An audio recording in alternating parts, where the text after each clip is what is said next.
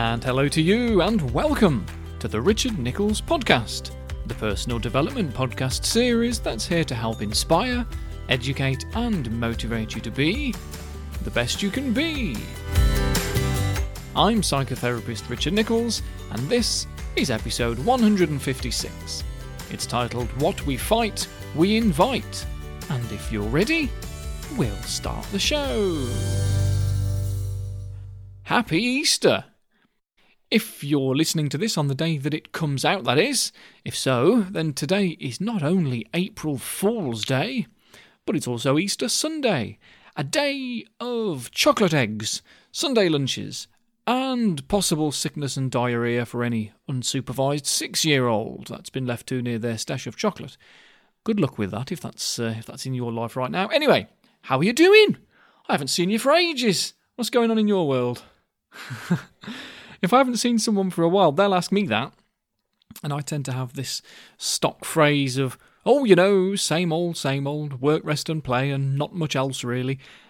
And I think that's because, despite quite enjoying being the centre of attention, you know, I work in the theatre, I make this podcast, I present at conferences and things, but I don't really like talking about myself. Maybe that's just habit. I'd much rather be talking about other people or listening to them talk about themselves. Maybe that's just because of my job, being being a therapist. I'm not used to doing that much talking, so when I get the opportunity, you can't shut me up. But I still don't like talking about myself. So the old, oh, you know, work, rest, and play quote seems to work quite well. But in fairness, apart from work, rest, and play, what else is there? Most things fall into one of those categories, and I think in order to feel as if your life is going well, it's a matter of managing those three categories work, rest, and play, and making sure that you're not working too much. And when you're resting, you're not thinking about work because you might as well still be there if that's where your head is. I've said it before and I'll say it again the brain doesn't know the difference between fact and fiction. If you're thinking about work, then your brain will activate neurons and strings of neurons as if you're actually there.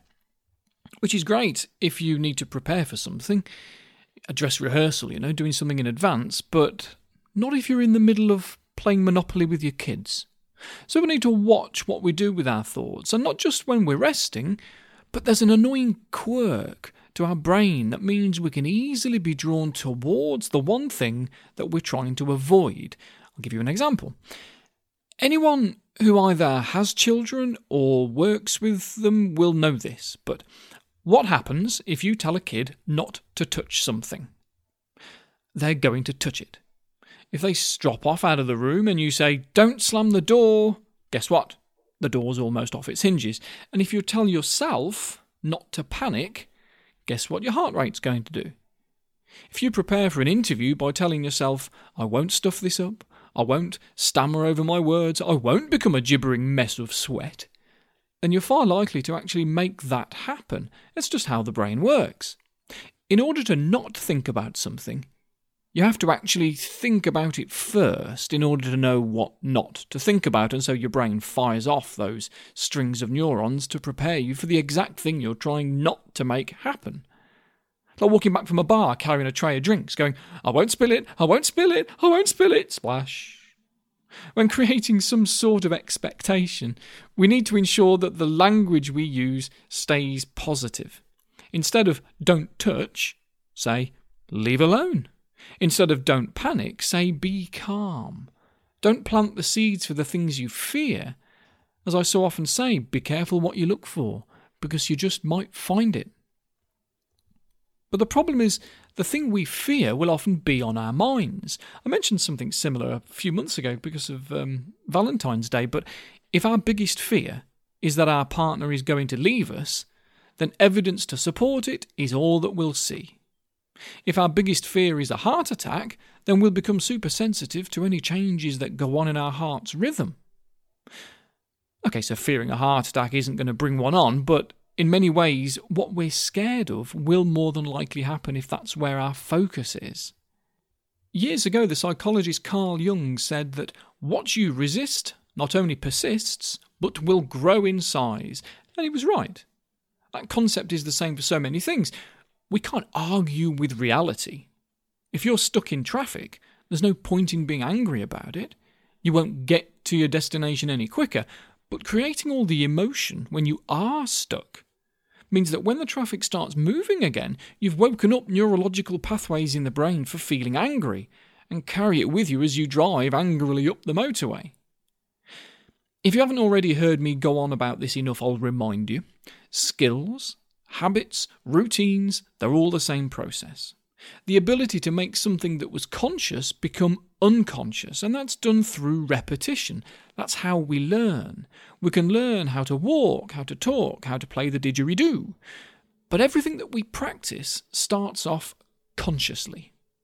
We are aware that we're firing off neurons, or at least we're aware of what we're doing.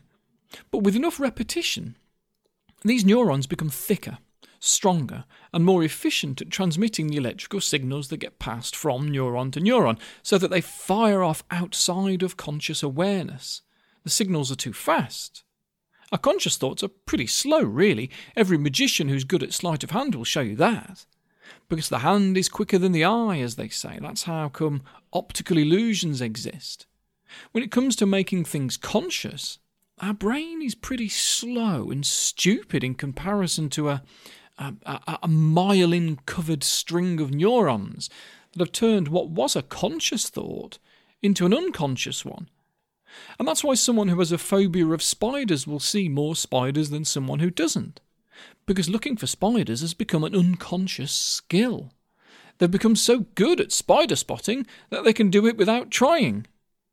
Because of this, they end up with a complex because it seems that spiders must be out to get them, as if they're following them around because no one else in their social circle is seeing them as often as they do. And that's not because these spiders aren't there for everybody else, it's because no one else is unconsciously priming themselves to find them. What we fight, we invite, you see? But although we might think of these skills as being hardwired in the brain, in reality, there's no such thing as hard wiring. Our brain is flexible, it's mouldable, for want of a better phrase. Well, actually, there is a better phrase. It's called neuroplasticity, but moldable sounds easier to understand, if you ask me. Basically, it can change. We can learn and unlearn. It takes a while, but with practice, you can unlearn something that you thought was totally ingrained in you. You can forget how to ride a bike, actually, but it takes daily practice of riding a differently designed bike for, oh, one guy suggested about eight months. Uh, Destin Sandlin, uh, an engineer who uh, runs a YouTube channel and a website, Smarter Every Day, he did exactly that. He got given a bike with a cog in its handlebars, so that if you turn the handlebars left, the front wheel turned right, and vice versa.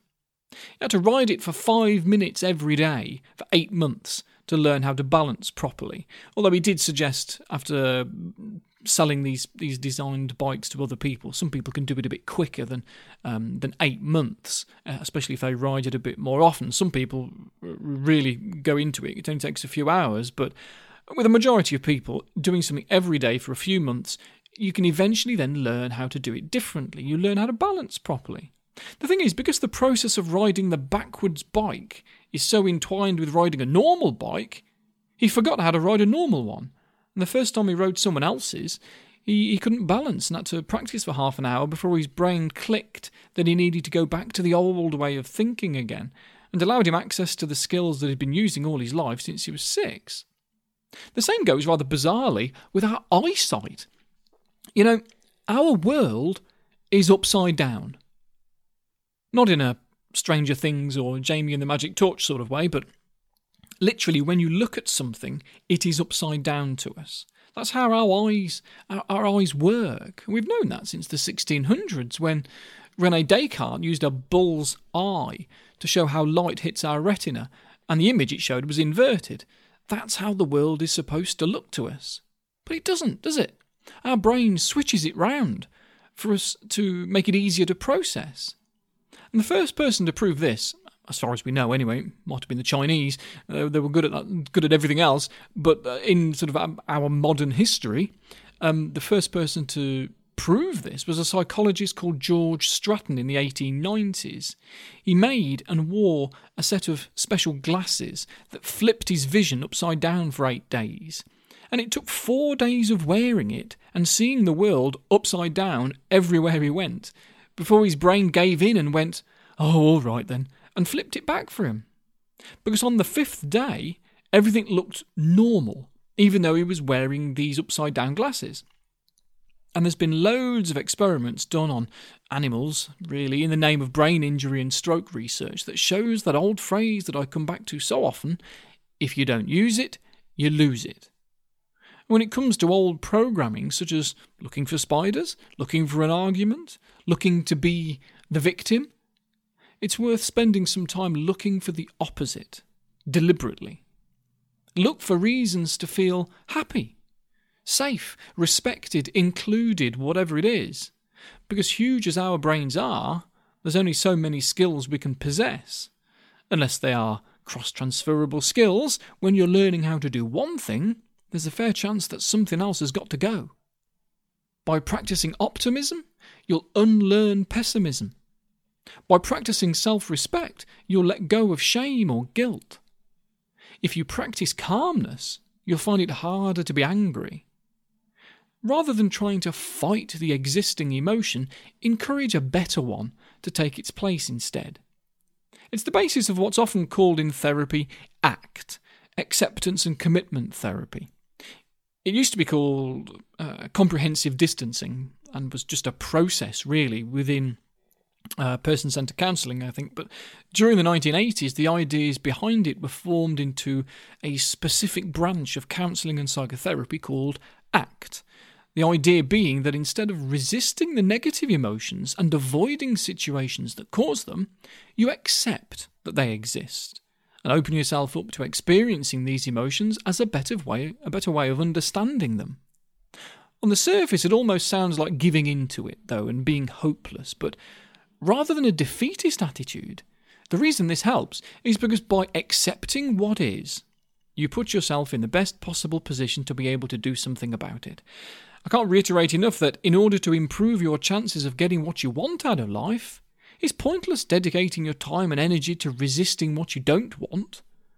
I know it might sound counterintuitive, but in the same way as it's impossible to not think about a pink elephant when someone tells you not to, what you need to do instead is focus your attention towards what you do want to embrace in life and plan a course of action to make that happen because the alternative means that you'll actually have made yourself part of the problem rather than the solution.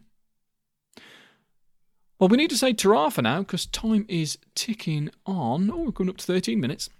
Enjoy your Easter, then, folks. And for those of you who celebrate Nowruz, the Persian New Year that marks the start of spring in the Northern Hemisphere, Navroz Mubarak. Happy New Year, although that might be a week late. I quite like the idea of celebrating a new year on the day that we begin to get more sunlight. The, the only downside to it is that it's um, it's a different day depending on where you are in the earth. So, to all my uh, Pacificas and Australasian listeners, I do have quite a few. It's the start of autumn, so happy autumn to you. Especially to Sarah in New Zealand, who's having to wait for my book to be posted all the way from the UK as it's not for sale there yet. I'll speak to the publishers about that actually. I'm not sure what the deal is with overseas sales. I know it's being translated into Polish, Czechoslovakian, and Vietnamese for sale over there, but not sure about the Southern Hemisphere. Leave it with me and I'll find out, folks. If you enjoy this podcast series and would like more of what I do, then you've got a few options. You can obviously listen to all the previous free episodes on your podcast player or via the website, but you may, may as well um, already have done that.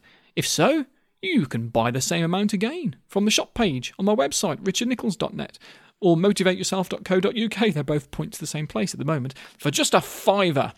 And if you want a, a deep dive and go old school, why not buy my book?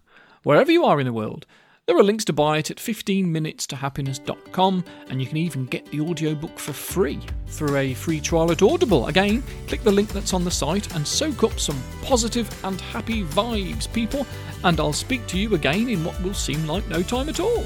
Take care, folks. Bye.